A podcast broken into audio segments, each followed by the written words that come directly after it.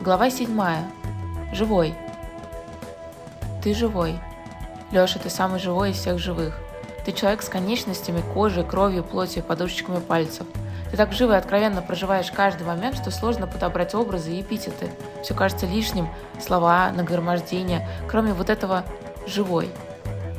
У тебя самые красивые руки, у тебя потрясающие глаза, гармоничное тело, охуительный шрам на ноге.